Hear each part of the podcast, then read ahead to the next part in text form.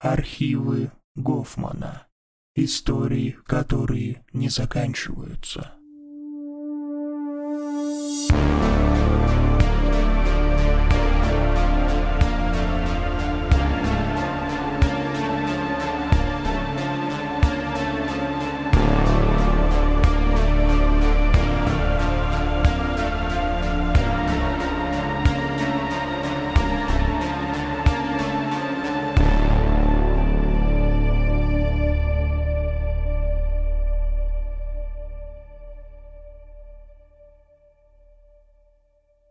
Письмо Камилы.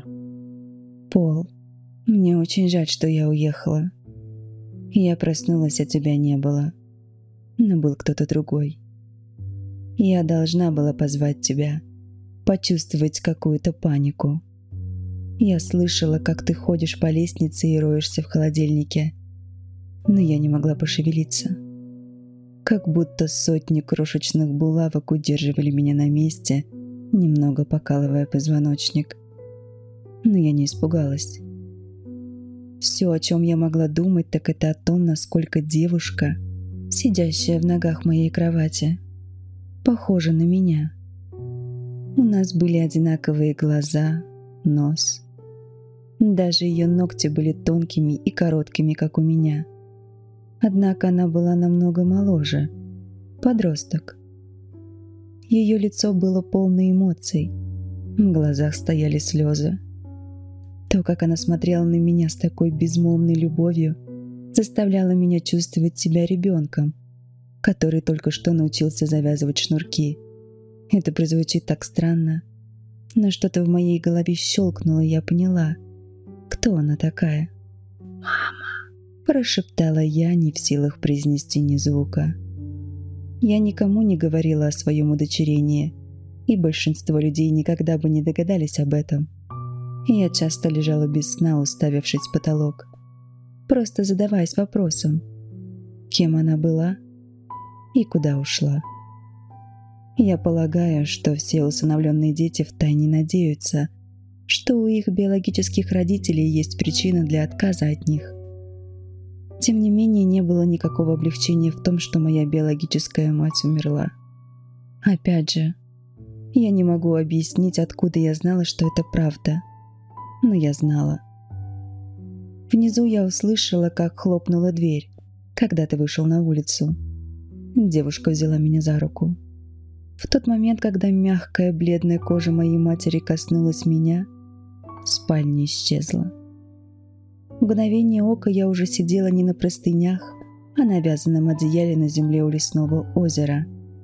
Несмотря на туман, мне было тепло. «Джоанна». Женщина все еще сидела у моих ног, держа меня за руку. «Так я называла тебя, когда была тобой беременна». «Что случилось?» – спросила я, пытаясь подавить эмоции, клокочущие в горле – и я не могу винить их за то, что они не сказали тебе об этом.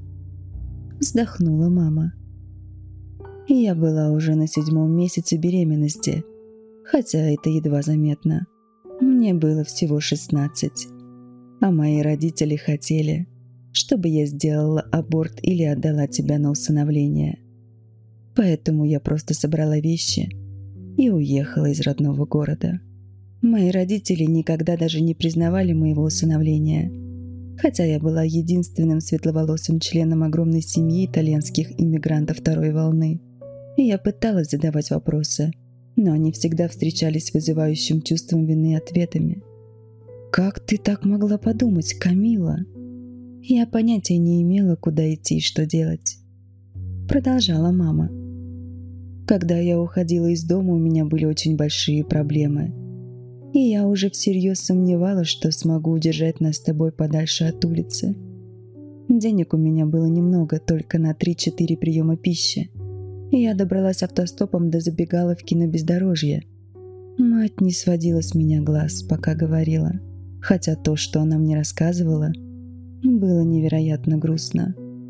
Ее слова были холодными, как будто она рассказывала историю кого-то очень далекого, незнакомца. Я не могла ничего сказать раньше, чем она закончит свой рассказ. Я взяла их самую дешевую еду, яйца и тосты. Я отказалась от кофе, потому что где-то вычитала, что он вреден для ребенка. Я сидела там, пытаюсь придумать план, прикидывая, как мне доехать до ближайшего города и найти приют для женщин. Там я буду в безопасности до родов. Именно тогда он проскользнул в мою кабинку и представился Джеком. Он был не намного старше меня, лет двадцати, не больше. Ни в коем веке не красавец, но и не урод. Он был уверен в себе и хорошо говорил, спрашивая, все ли со мной в порядке. Это была доброта незнакомца, и я прониклась ею. Вскоре после этого я уже сидела в его машине. Сначала я не обратила на это внимания. Та тонкая трансформация, которая произошла, когда мы вышли из общественного места. Джек больше не был весел, и его голос утратил свою мягкость. Мне стало не по себе, и я перестала вести светскую беседу, желая, чтобы появились городские линии. Вот тогда-то он и свернул с главной дороги в лес. Хотя какая-то часть меня понимала, что это значит, какая-то обнадеживающая часть пыталась спросить, что он делает и куда направляется. Он только зарычал на меня, чтобы я заткнулась. Он вспотел и был взволнован. И после, может быть, 20 минут невыносимого ожидания, он остановил машину около отдаленной деревянной лачуги в лесу. В этот момент я поняла, что попала в большую беду и страх сделал меня иррациональной. Я выскочила из машины и попыталась бежать. Но каждый рывок вперед давал ощущение, что мой таз вот-вот разлетится в дребезги. Я добралась до опушки леса, прежде чем он толкнул меня животом на землю. Боль от падения была ничто по сравнению с ужасом осознания того, что он причинил боль не только мне, но и тебе внутри меня – Вместо того, чтобы бежать, я перевернулась на спину и перестала кричать. Мне кажется, я даже перестала дышать. Когда ждала, что ты дашь мне пинка, чтобы я знала, что с тобой все в порядке. Как только я наконец почувствовала твое движение, мужчина схватил меня за ноги и потащил обратно в сарай. Я снова закричала и попыталась отдернуть ноги, но он был слишком силен. Он поднял меня на деревянный стол, связал веревкой и сунул мне в рот тряпки, чтобы я не закричала. Я изо всех сил пыталась дышать только через нос, который наполнялся слизью, потому что я плакала. Я смотрела, как Джек возится с чем-то в углу сарая. Он не произнес ни слова, но я видела, что он напряжен. Мне хотелось поговорить с ним, умолять его пощадить меня, пощадить нас. Он не выглядел так, как будто хотел этого. Когда он обернулся, я увидела, что в руках у него мясницкий нож. Он неловко держал его, когда шагнул вперед. Затем заколебался и подошел к моей голове. Каждый раз, когда я пыталась закричать, тряпка во рту, казалось, высасывала больше воздуха из моих легких. Затем он опустил нож, и правая сторона моей головы взорвалась болью. Сквозь слезящиеся глаза я видела, как он держит мое окровавленное ухо в левой руке. И легкая улыбка играла на его губах, когда он смотрел, как я корчусь в агонии.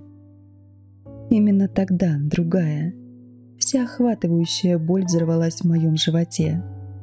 Это была моя первая схватка. И этого было достаточно, чтобы вода прорвалась и вылилась из меня, собираясь в лужу между ног, прежде чем стекать по краям стола. На лице мужчины отразился ужас, и он отложил нож в сторону. Он разорвал мою блузку и уставился на мой затвердевший живот. «Ты брыкалась». И когда он увидел, что одна из твоих ног вонзилась мне в пупок, он выругался – он принялся расхаживать по сараю, бормоча что-то себе под нос и проводя рукой по волосам. На его свитере под мышками виднелись большие темные пятна пота. Вторая схватка в сочетании с ограниченным запасом воздуха и постоянной потери крови вырубила меня. Третий привел меня обратно, и я увидела, что нахожусь уже не в сарае, а на заднем сиденье машины с тряпкой во рту. Мое тело сотрясало дрожь, а глаза не могли сфокусироваться.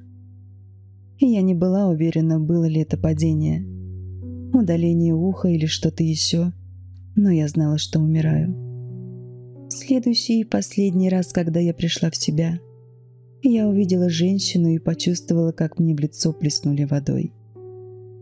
Мимо проносились машины, и женщина что-то кричала. Тогда я отпустила тебя, зная, что ты в безопасности, и позволила себе погрузиться в сладостное бессознательное состояние смерти. Как только я была удалена от мучений физического мира, я увидела, как они погрузили мое обмякшее тело в машину скорой помощи, где парамедики сделали экстренное кесарево сечение, чтобы вытащить тебя. Я видела по их лицам, что они не верили, что ты выживешь, но ты была бойцом. Мне так хотелось поехать с тобой, убедиться, что они позаботятся о тебе в больнице, но я не могла. Вскоре после того, как скорая помощь уехала, я вернулась в сарай и смотрела, как мужчина, назвавшийся Джеком, сидит в углу и плачет. С тех пор я все время торчу в этих лесах, не отходя далеко от сарая. Этого человека долго не было. И я думала, что он ушел после того, как он сделал это со мной. Трудно сказать, сколько времени проходит в этих лесах. Но когда он вернулся с другой девушкой, он был по меньшей мере на 20 лет старше, совершенно хладнокровен и собран. После его возвращения девушка за девушкой умирали в сарае, присоединяясь ко мне в этих лесах. Мы всегда выглядим одинаково и чувствуем одно и то же. Мы проводим дни, гуляя по этому лесу, оплакивая наши потерянные жизни, желая увидеть наших близких в мире живых. Но мы не можем уйти и не можем отдохнуть. До тех пор, пока человек, который сделал это с нами, не выйдет на свободу и не посмотрит на свою следующую жертву. Когда мама закончила свой рассказ, мы долго сидели молча. У меня было так много вопросов, но я не могла сформулировать ни одного из них. Через некоторое время мама спросила меня о моей жизни. Я рассказывала ей понемногу. Это больше походило на диалог. Когда я рассказывал ей о своем детстве и подростковом возрасте, так как моя мать постоянно прерывала меня, желая знать, было ли мое любимое мороженое мятным, как у нее, или любила ли я рисовать, как она. Это стало немного грустно с тех пор, как я догнала взрослые годы. Она просто слушала – но ей не с чем сравнивать, так как она, по сути, умерла ребенком. Пол, я почувствовала тебя в лесу прошлой ночью. Я чувствовала, что ты умираешь.